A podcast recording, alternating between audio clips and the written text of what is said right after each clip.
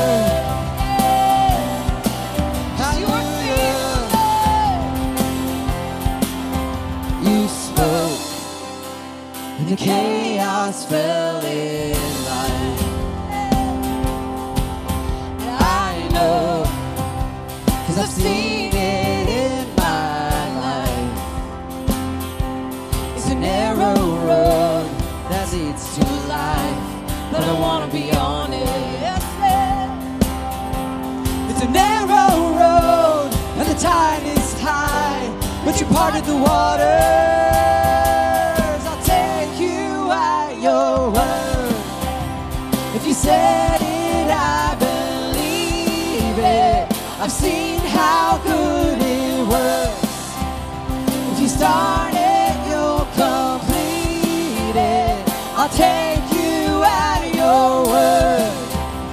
If you said it, I believe it. I've seen how good it works. If you start it, you'll complete. I'll take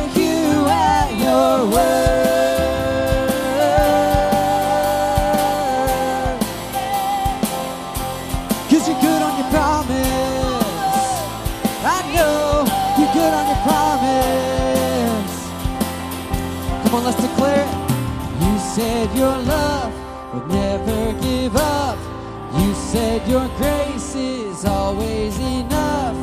You said your heart would never forget or forsake me.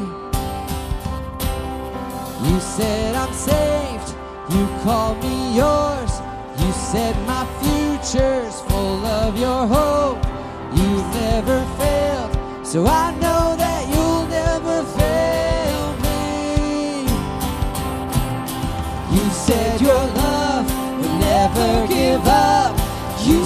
Your grace is always enough. You said your heart will never forget or forsake me. You said I'm saved. You call me yours. You said my future's full.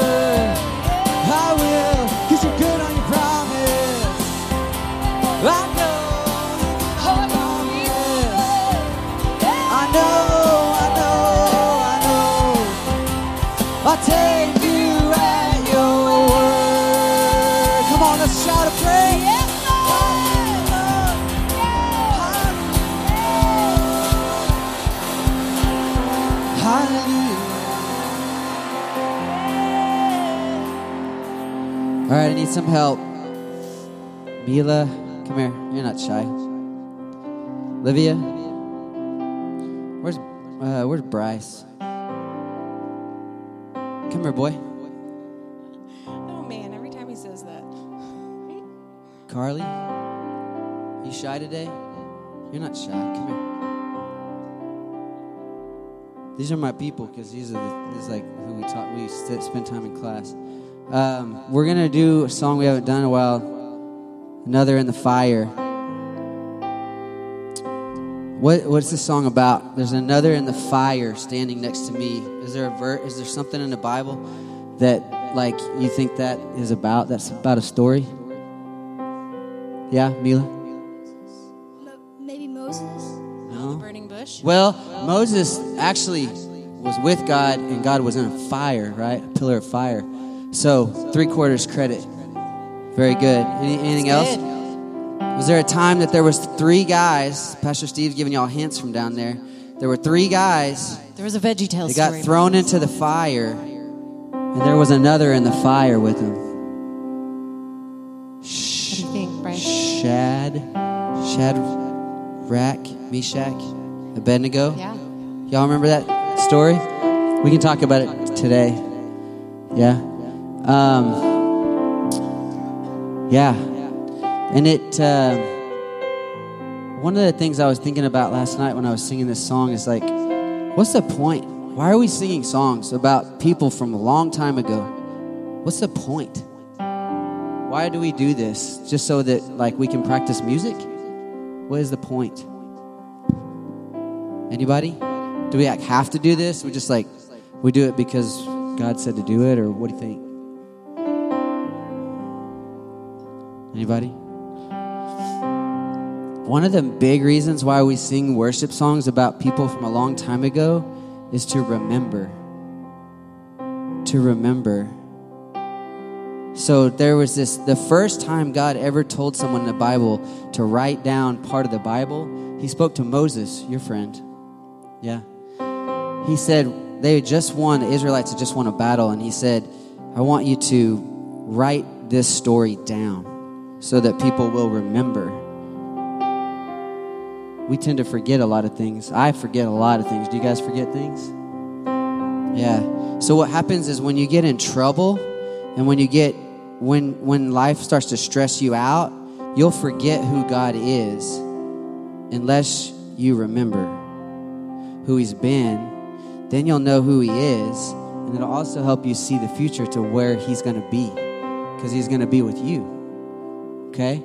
And that's what this song does. The chorus, if y'all will notice, the chorus says, There was another in the fire. The second time we sing the chorus, there is another in the fire standing next to me. And the last chorus is, There will be, there'll be another in the fire. Okay? I want you guys to remember that today as we sing this song. That's why you're singing this song about things from the past. Okay? Does that make sense? Now, you can stand up here and sing with me if you want to, or you can go back to your seats, whichever one you want to do. Don't start that music until my ears are in, because they're out. and I will be way off. So, y'all don't have to stay, but you can if you want. Rick's, Rick's giving you a command, but you don't have to listen to him. You are supposed to respect your elders. Okay, I think I'm ready.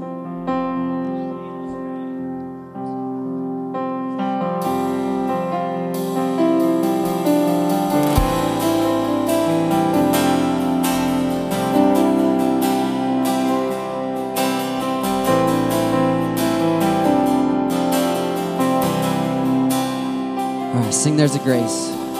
There's a grace when the heart is under fire. Another way when the walls are closing in.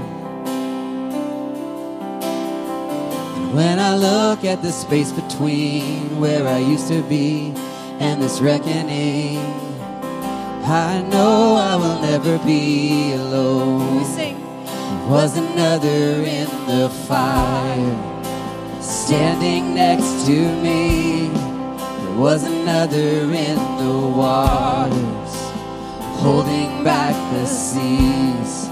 Should I ever need reminding of how I've been set free?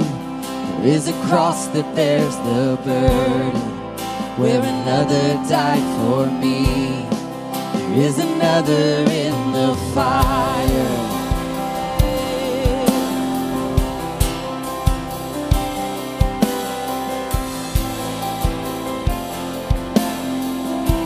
All my debt,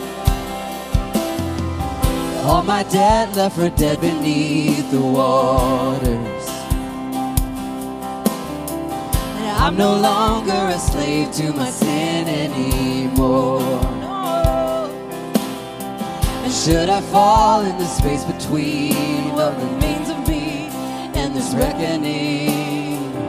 Either way, I won't bow to the things of this world. Oh, and I know I will never be alone.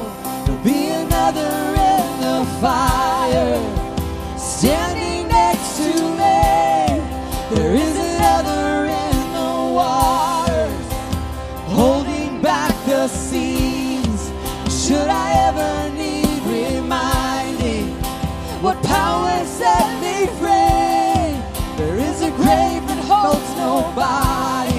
and now the power lives in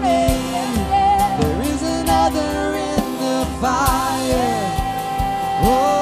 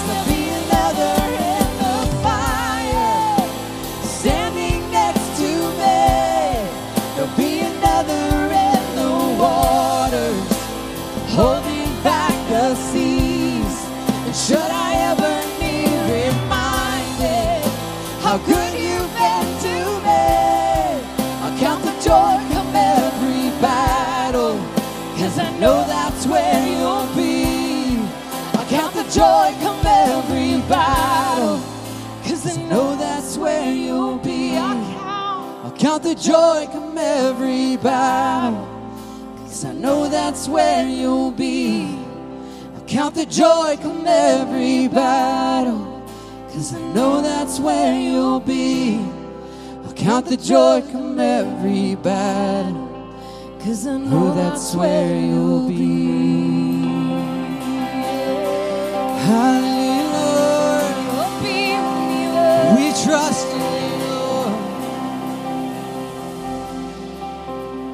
Father, we trust you. I thank you that just as you walked with the Israelites through confusing and desperate and dark and dangerous times, that you held back the seas for them. You, you fought battles for them. You came and you literally came here and you stood on this earth with Shadrach, Meshach, Abednego in the fire to protect them because they were unashamed of you. And so you were unashamed of them. God, help us to be the new Shadrach, Meshach, Abednego. God, help the kids in this room to see that, that passion to emulate it, to, to mimic it, to copy it. But help us as the adults in this room to copy it first.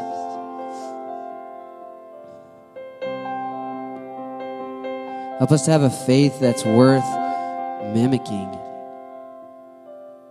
a lifestyle that's worth following.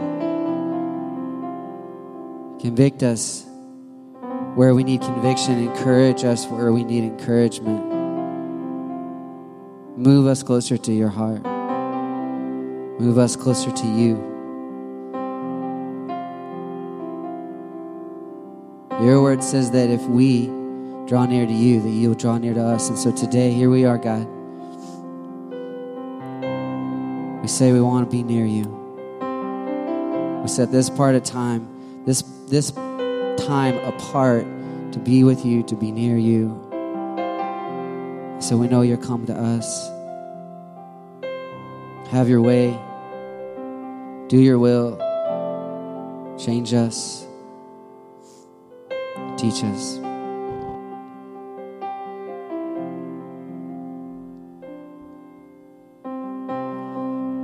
We got one more song, and as traditional, you guys are welcome to bring your offerings and tithes during this song, either to the back or to the front, or you can use the app online. So many ways to give. You don't have an excuse not to give. Um,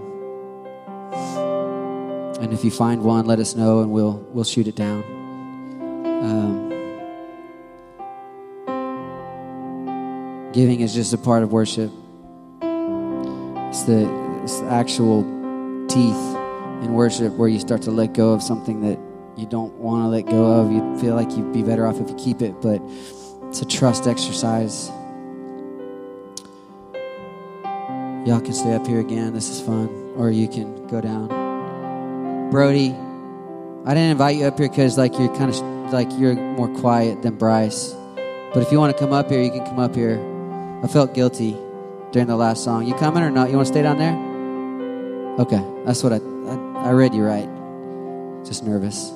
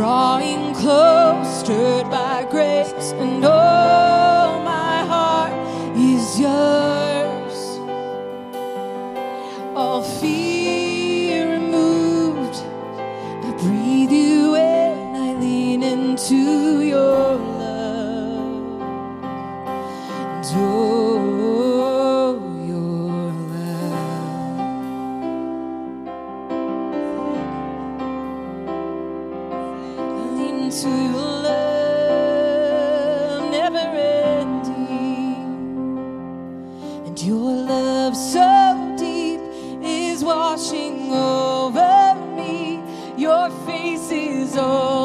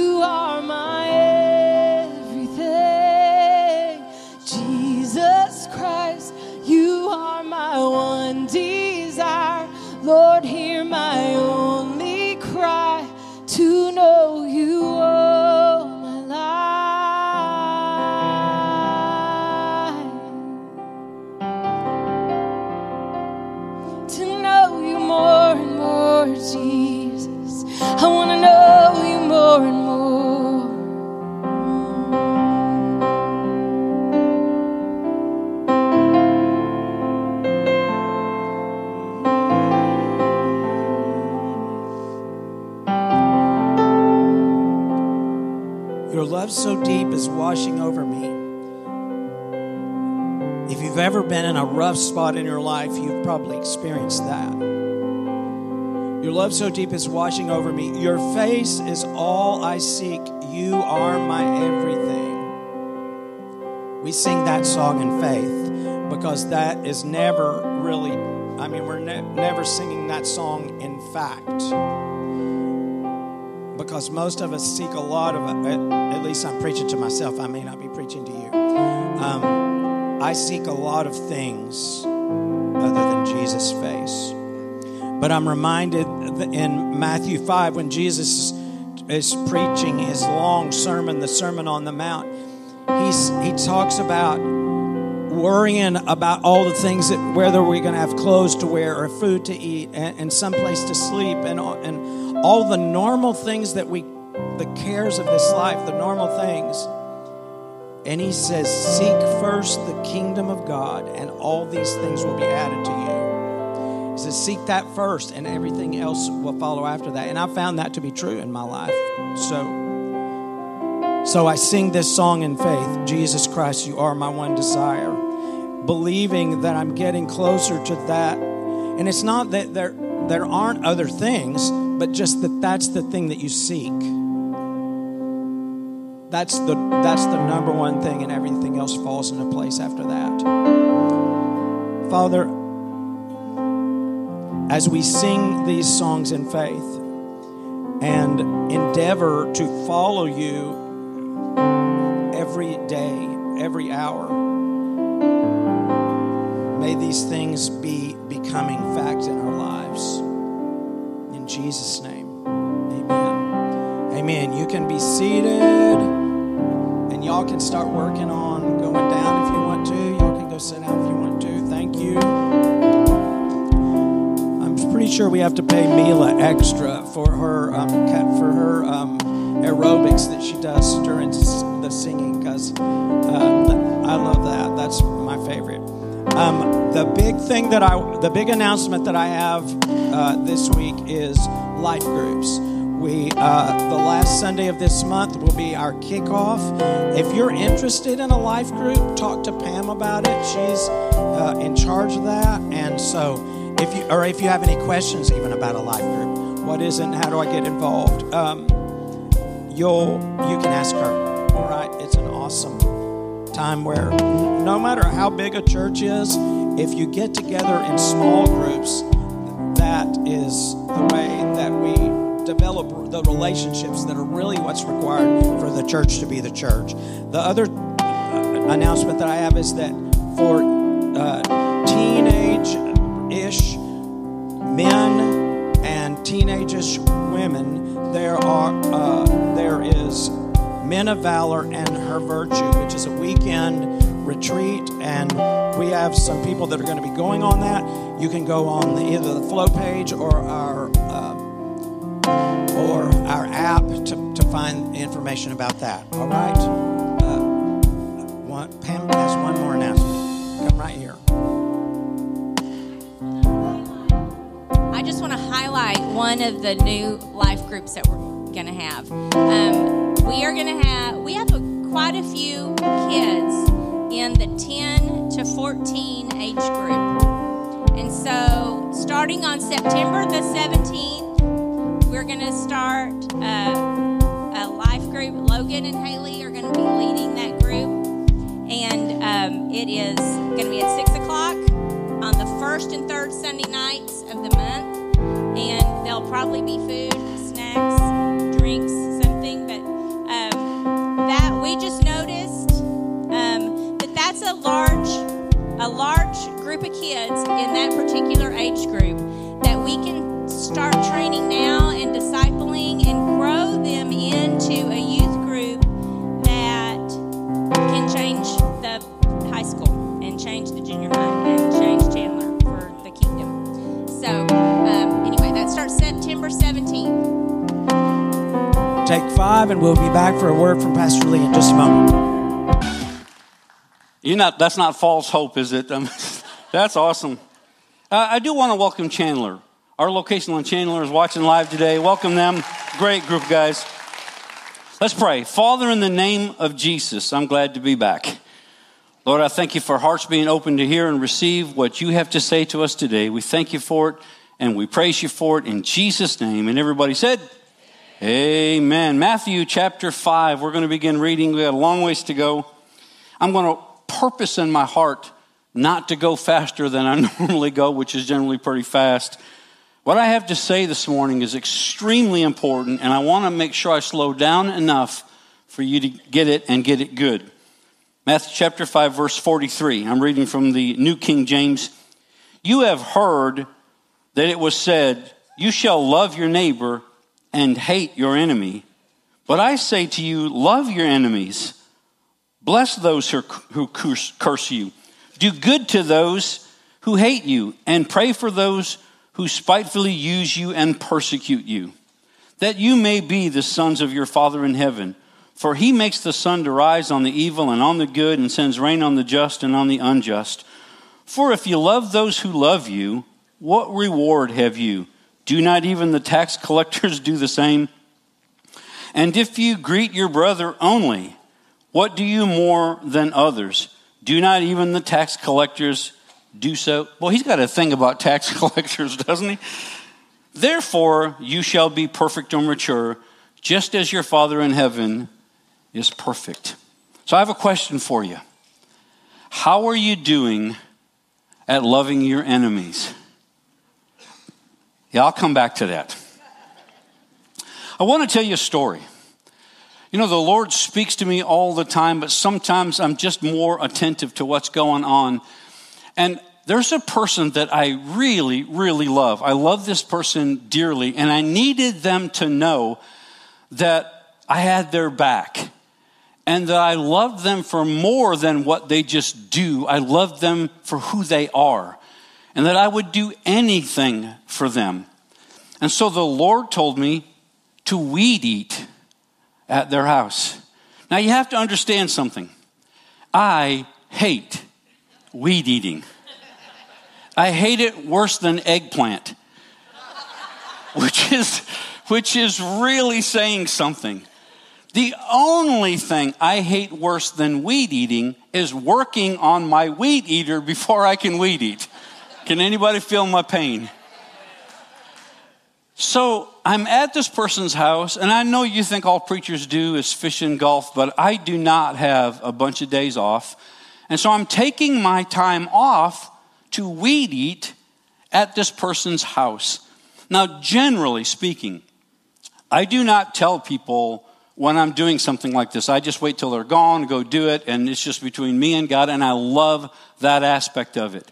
I love giving when nobody knows that I'm the one that gave. I love doing it that way. But the Lord spoke to me and told me to tell this individual, I need you to know I hate weed eating.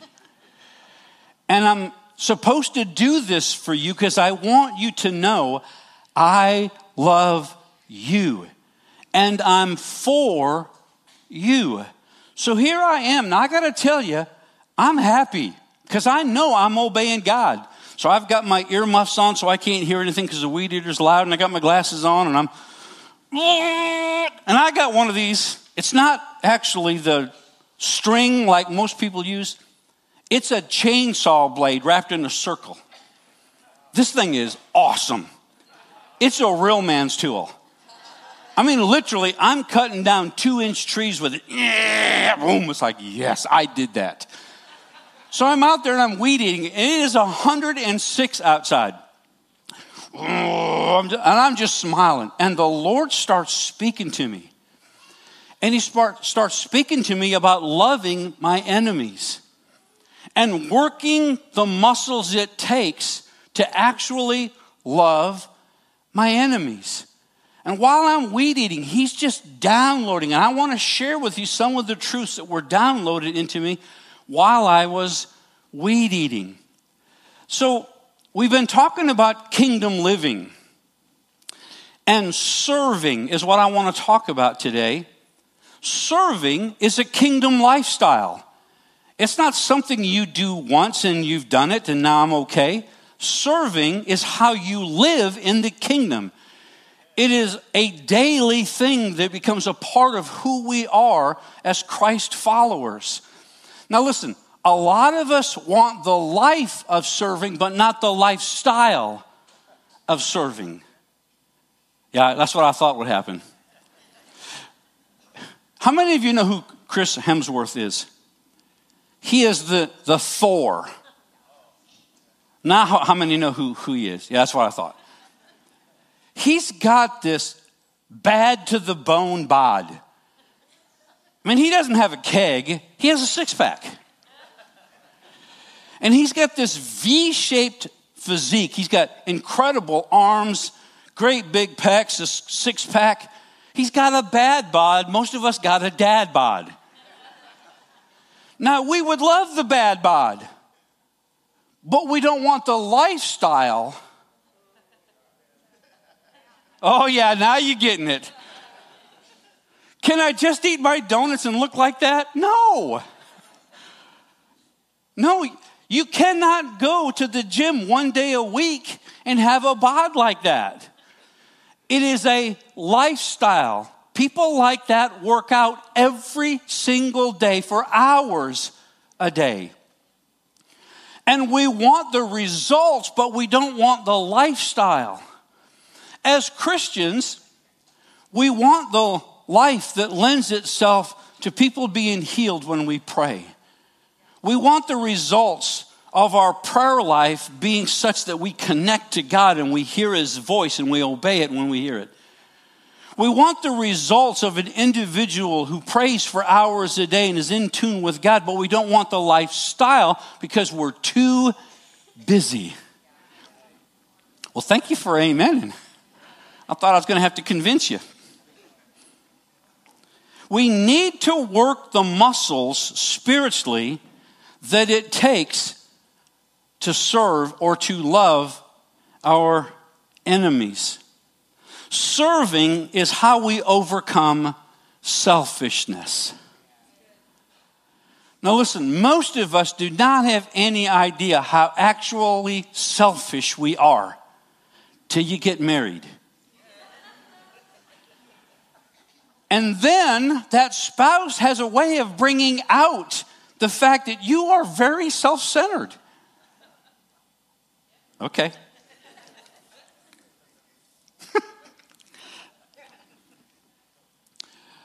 and then you have kids. And then you realize again, we have been selfish even as a couple.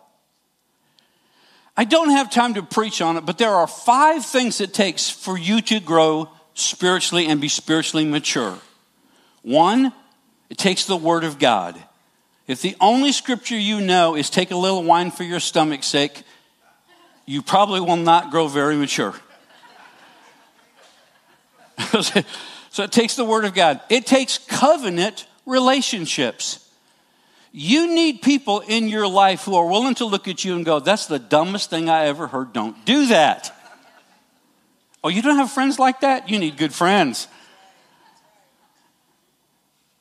It takes covenant, not just people who will tell you, man, it sure is hot outside, like I didn't know. Thanks for telling me.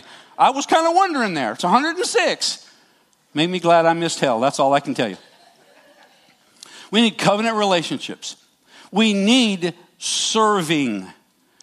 Now, listen, it's one thing to say our church is feeding one tenth of our population.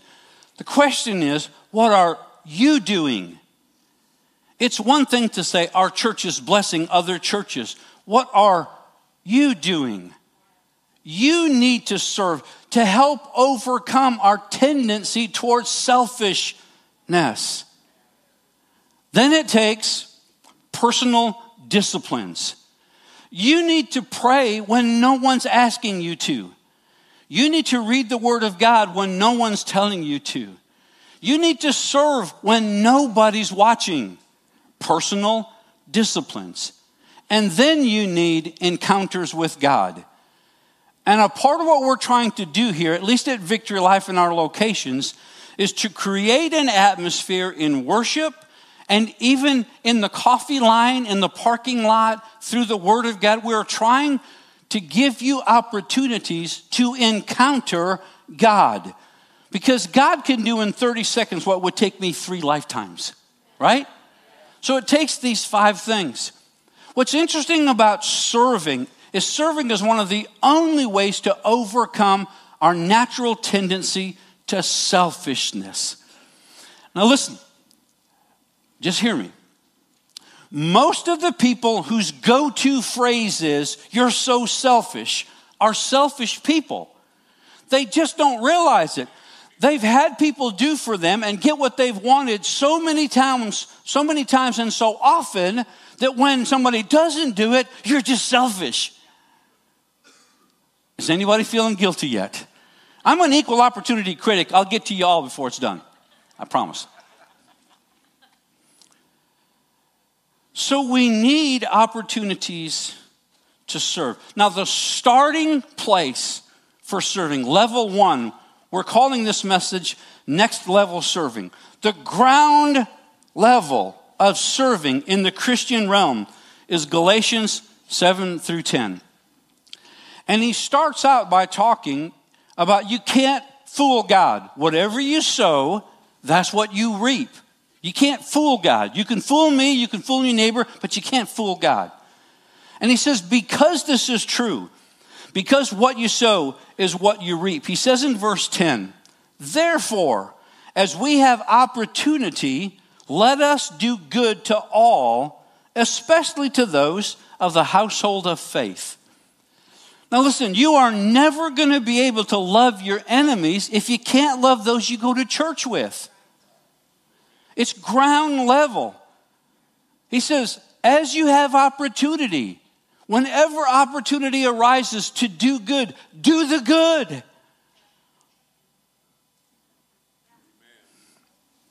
Acts 10:38. I'm paraphrasing. Jesus is filled with the Holy Ghost and power. And then it says what Jesus did with that Holy Ghost and power was he went about doing good. We can have, I don't know if you realize, but part of the decay of our culture is we're so selfish. The, many of the issues we have in our world and in people's minds is because it's all about them. This idea that you can choose to be a cat, you talk about selfish stupidness. Selfishness is ruining our world. And Jesus, what he did with the power God gave him, Jesus, God on earth, what he did with that power was he went about serving, doing good. Now listen, in Acts 10:38 where he says that, the result was people got healed, people came into the kingdom, lives were changed. And I'm going to tell you, as hard as it is, we need to look past the chaos in our world and realize what they need more than anything is people who are not like them. People who are not like them. People who will serve. People who will do good. People who will be kind. That's, that's ground level. Now, in John 4 35, Jesus is talking about the field being white, all ready to harvest. He said, Don't say it's yet four months and then comes the harvest. Here, here's my takeaway When someone says it's coming, what is our go to response to that? To wait. Your check is coming. So what do you do? You sit on your laurels. You wait. It is the problem that I keep seeing with people prophesying there's a revival coming. And what happened? The body of Christ said, okay. It, it's what happens over and over again. God's going to use this group. God's going to use. I've heard it prophesied: children, old people, young people, new people, old. I mean, just. But if it's coming, our natural response is to sit. That's why Jesus said, "Don't say it's yet four months," because then you're just going to sit. He said, "Look unto the fields; they are white, all ready to harvest." The Lee Armstrong interpretation pay attention to the opportunities in front of you. If we are supposed to do good as often as we have opportunities, therefore, as we have opportunities, do good, then what I've been asking people to pray is give us eyes to see the opportunities in front of us. You know, we come to church and we should be serving in the church. Shameless plug to be serving. You should be serving if you're not, you're selfish. Thank you for your thunderous applause. You should be serving, but you shouldn't have to come to church to serve. We pass a hundred opportunities to serve on the way to serve. Have you ever looked at the life of Jesus? I mean, really looked at it. The Bible says he was going to go over there. He had an objective. I'm going to get to that city. I'm going to get to that person or whatever. But as he journeyed, the scripture says, or as he went, the scripture says, as he was going to the place he was determined to go to, he ran into opportunities. And he never said to them, Well, I'm going to be in Durant on Sunday. I'll pray for you there. He just prayed. When the opportunity was there, he saw it and took the time to meet the need and to pray. Now, you've heard my Walmart stories. Walmart owes me an office. I do as much ministry as, at Walmart as I do in my own office because there's just opportunity everywhere. And I will see somebody and carry up a conversation and they will tell me what's going on, and I will say to them, Can I pray? And almost every time I get the same look. Right here? Yeah, right here amongst the fruits and vegetables. It's okay. I don't know if you know this or not, but God rules at Walmart. God rules at the bar. If you'll just pay attention, opportunity is everywhere. And that's ground zero. Some of you, bless your heart, you just need to get over yourself and you need to serve somewhere. You need to find opportunities because God has placed gifts and callings and talents on the inside of you that are begging to get their way out, to change the world. God didn't give you those gifts to hoard them to yourself. The apple tree cannot eat its own fruit. The apples are for others. What God has placed in you is for the benefit of others. Now that's ground zero. That's number one. Just look for somebody that you can serve. Now, some of you need help with that, so I'm going to offer it. That's called your spouse. Oh, don't you love me? Priest of the drug addicts, Pastor. It's a lot easier. I am. They're listening. Are you? You're looking for opportunities to serve. That's called your spouse. That's called your children. That's called your grandchildren. That's called your neighborhood. That's called your coworker. And it doesn't have to be thousands of dollars or thousands of hours. It just takes putting somebody else first for a few minutes. You'd be amazed at the looks I get when I give people my place in line because I'm not in that big a hurry. Life is too short to sweat the Walmart line. And I can just see this panic on people when they're looking at their watch. And like, honestly, that little five minute ahead of me isn't going to change anything. And for you speed demons, passing that car isn't going to get you there that much faster either. So I'll give them my spot in the line. And I've watched people, they're stunned. It just doesn't happen anymore. It doesn't take a gazillion dollars. In my own personal life, I have watched uh, like five or seven dollars, can't remember the exact number now, change a life forever. Because God told me to give it, and at the time it's all I had. I think it was like seven bucks in my pocket. And the Lord told me to give it to this couple. They were at my life group, and he told me to give it to them. And I did. And they told me later that they wanted to come to life group, but they didn't have the money and they were low on gas and they didn't even know if they could make it home. But they wanted to be there. So that money got them through. The following day, the Lord gave them some money so they were able to get through the rest of the week. But that $7 changed their life. They're in the kingdom now and still serving today because somebody gave them seven bucks.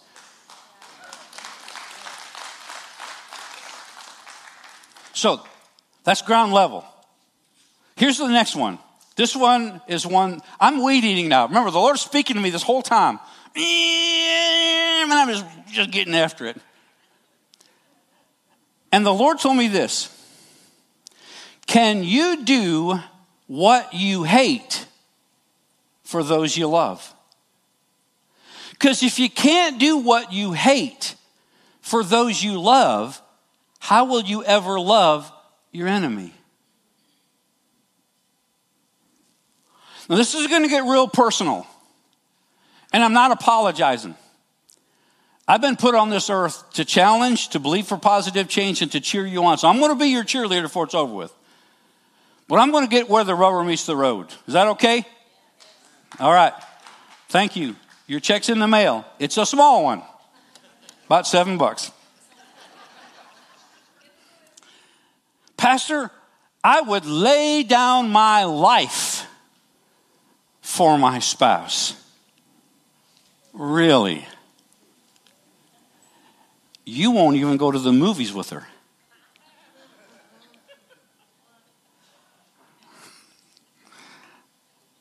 I would lay down my life for my spouse. Really? You won't go shopping with her. Yeah, it's getting quiet. Speak to the drug addicts, Pastor. I would do anything for my kids. You don't come to their games.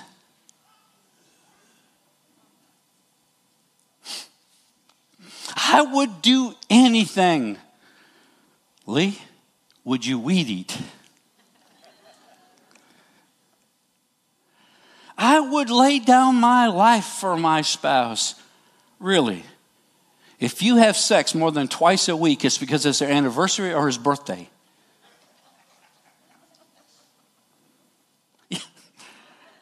yeah. Yeah, you loved it when I talked about shopping and movies.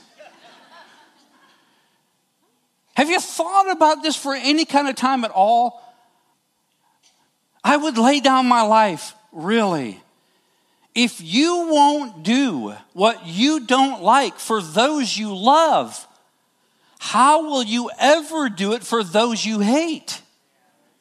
You got to flex the muscles. You got to be willing to do what you don't like. I go to the movies. Oh. I mean, it's $35 and I haven't even bought the tickets yet.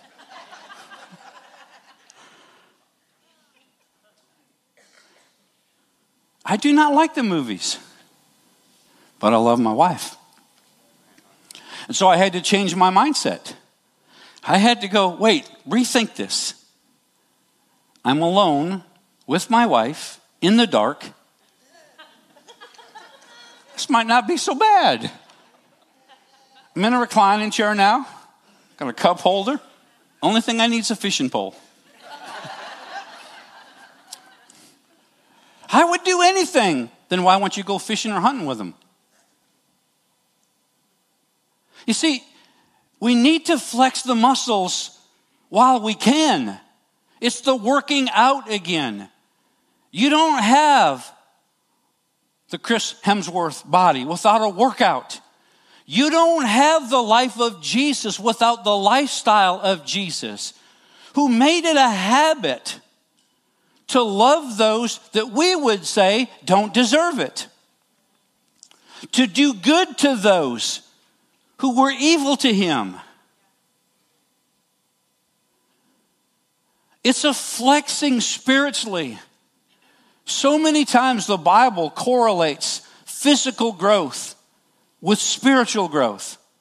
Paul said, When I was a child, I spoke as a child. But when I grew up, he's comparing.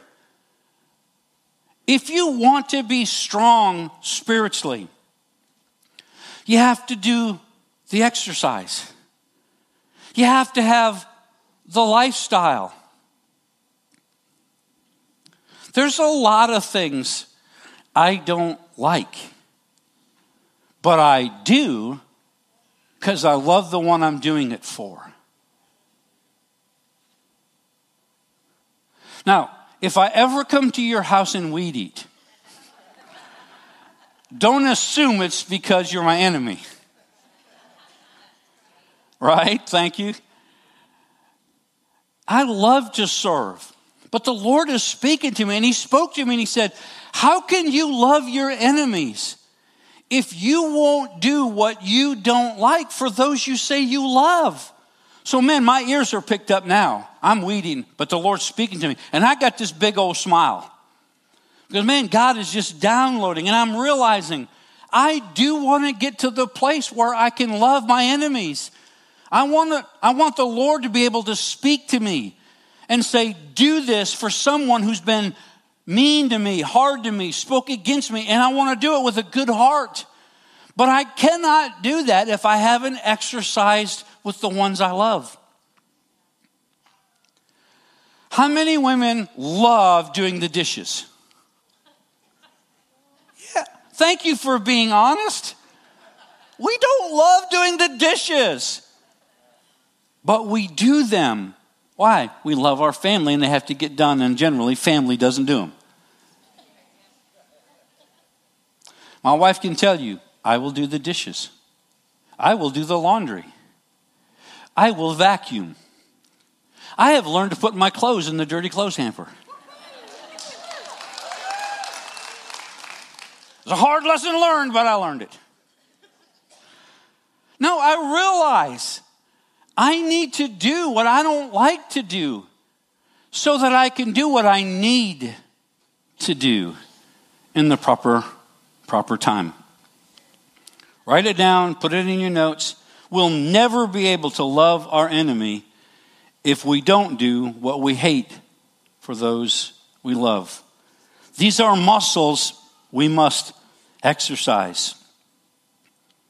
Level 3 it's doing what is good, not just what feels good. You're going to love this. I'm going to get a thunderous applause for this. Fasting. I knew it. Thank you. Don't we love fasting? Fasting does not feel good. Fasting shows you how selfish your flesh really is. You know, our stomach growls and we lie to ourselves. And we say, I'm having hunger pains.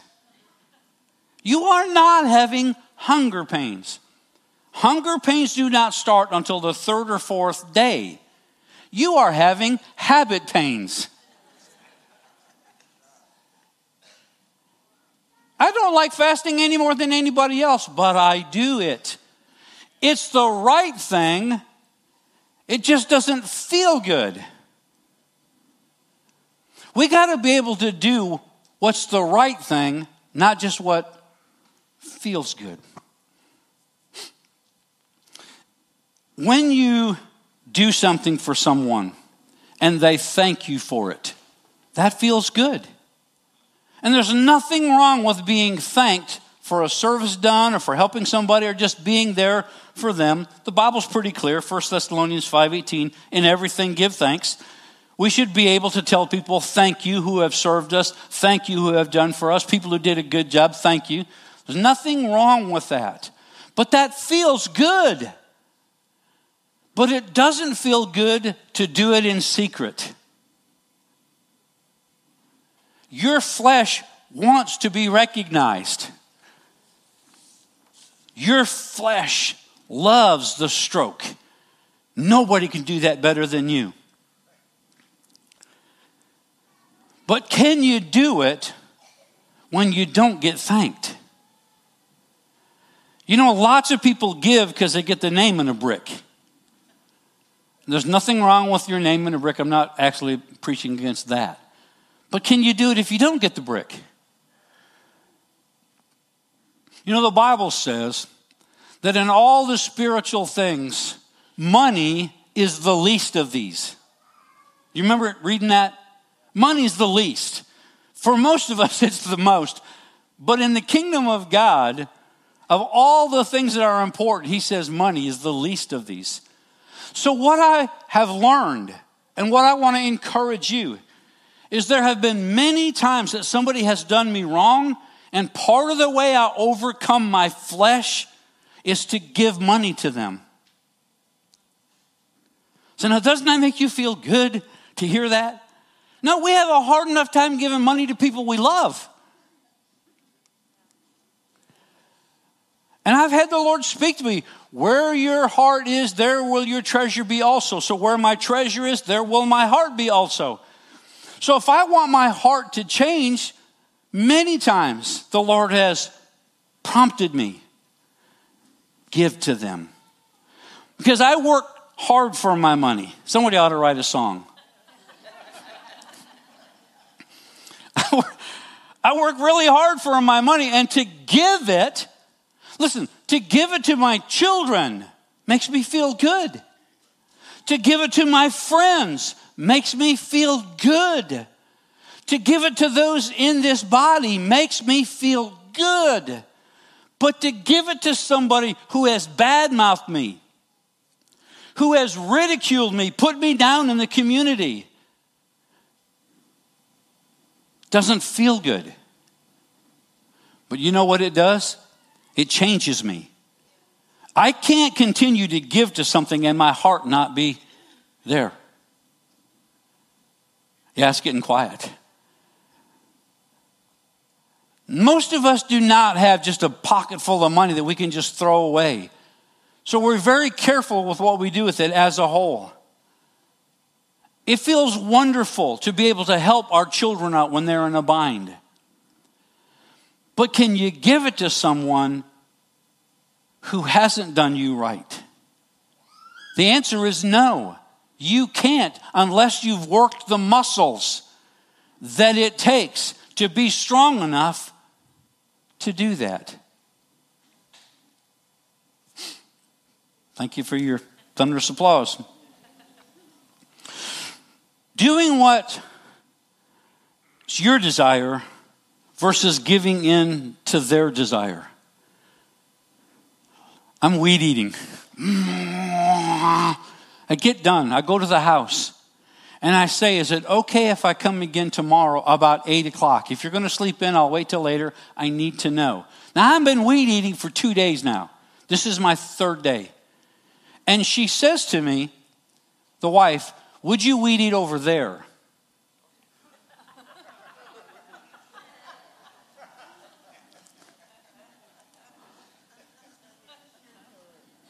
Yes, ma'am because the Lord had already spoke to me. See, I'm weed eating thinking I'm being a blessing. But that's not where they wanted weed eated. They wanted weed eated over there. So now I'm being spoke to by the Holy Spirit. Over here was your desire, over there is their desire. Are you doing this for your gratification or are you doing this in obedience to what I asked you to do? Yeah. So, I felt the pain when you heard the story of would you weed eat over there. But I, in honesty, I got the biggest grin. And I'm like excited because the Lord had already spoke to me. He'd already prepared me. What if they're critical of your weed eating? Would you weed eat it closer to the ground? Would you weed it? I had already been prepared. These are muscles we must flex if we're going to love our enemies. Now, let's go back. Matthew chapter 5. Verse 44. But I say to you, love your enemies. Here's where you want to get to. Bless those who curse you. Do good to those who hate you. Pray for those who spitefully use you and persecute you. And then he brings it home. Anybody can love those who love them back. Anybody can give a greeting to someone who greets them. And then he, he brings this thing about even the tax collector, even the IRS can do that. It's like, ah. So I want to I want to encourage you to think about something. I want to challenge your thought. Loving your enemies is more than not just hating them. Loving your enemies is more than not just hating them. Listen. Bless them. In connotation, what he's alluding to is bless them like you would bless those you love. Not bless them, Lord. That's not really blessing them. Bless them like you would want to bless your children. Bless them like you would want to bless your wife. Bless them like you would want to bless those who you actually love. That's what it means. Not just not hating them, that's a good start. It's a good start, but it's not the goal. We need to serve them like we would serve those we love. Do good to them like you would those you actually love. That's what it means not to hate them. To be willing to bless them, to do good for them like you would your loved ones. Pray for them. I do pray for them, Pastor. I pray they go to hell. No, that's still hating your enemy. Love your enemy. Pray for them like you would pray for those you love. Pray for others to love your children and pray for them like you do. You know, sometimes a prophet's without honor in his own home. Sometimes we need other people to step in and speak to our children. Because they've cut us off and they've said, no, that's, you know, you, you, you've told me that my whole life. Sometimes we need other people to step in. But wouldn't you want them to pray for your children and not just pray for them like they hated them? Lord, teach them a lesson. Yeah. I'm speaking to somebody now. Pray for them like you would pray for those you love. He says, if you do this, you'll be mature, you'll be perfect, like your Father in heaven is perfect. Now, can I show you that God has actually led the way in this? Romans chapter 5, verse 8. But God demonstrates his love toward us in that while we were yet sinners, Christ died for us. When you hated God, when you cursed in his name, when you didn't think any good thoughts about God or his people or his church, God loved you. So he's led the way. Now, I love this next sentence. Much more than, not much less than, much more than, having been justified by his blood, we shall be saved from wrath through him. Because God loved us when we were unwilling to receive it, when we didn't want it, Christ died for us at that time. So now that we're willing to receive it, we can receive it much more, not much less. I'm going to be very vulnerable. I've got a child that to this day still has not received love from me. But I loved that child as much as I loved all my children. And every now and again, he would open up a door and let me love him.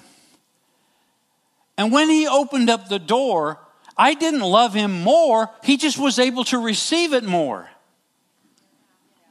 Some of you have children like that. They love you when you offer them money. They love you when you do what they want. They're selfish. But God loved his enemies, those who were against him. He paved the way for you and I.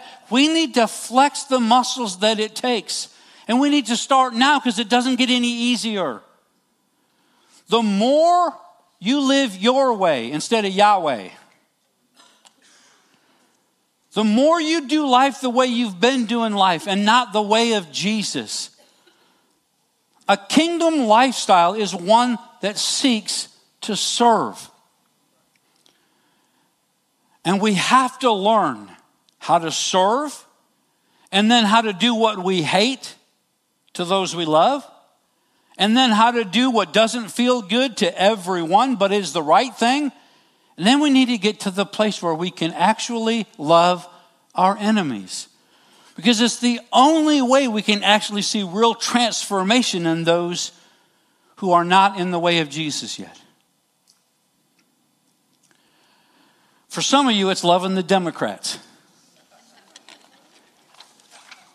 For some of you, it's loving the Republicans. For some of you, it's loving males. For some of you, it's loving females.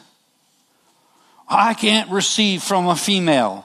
Have you told your grandma that? That's another message. We'll get there later. I'm done.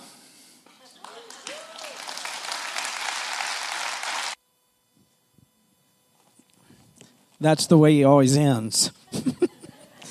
a, a month or so ago, he did the same thing here. I'm done. Um, I've been listening to him for 18 or 20 years, and I think this is the best message I've ever heard. And I was prepared to get up here today with a message, and um, I felt like God said we were supposed to take this one. And uh, I can't wait to preach the message to y'all that I had. And it fits in with this one. It's amazing how God, when you're paying attention, how God can make things work together. That's most of you know Romans 8 is my favorite chapter. If I had to have one chapter in the entire Bible, that would be it. It's got some good stuff in Romans 8 28 is my favorite verse that God works all things together for for good for those who love him and are called according to his purpose. He works all things together for good.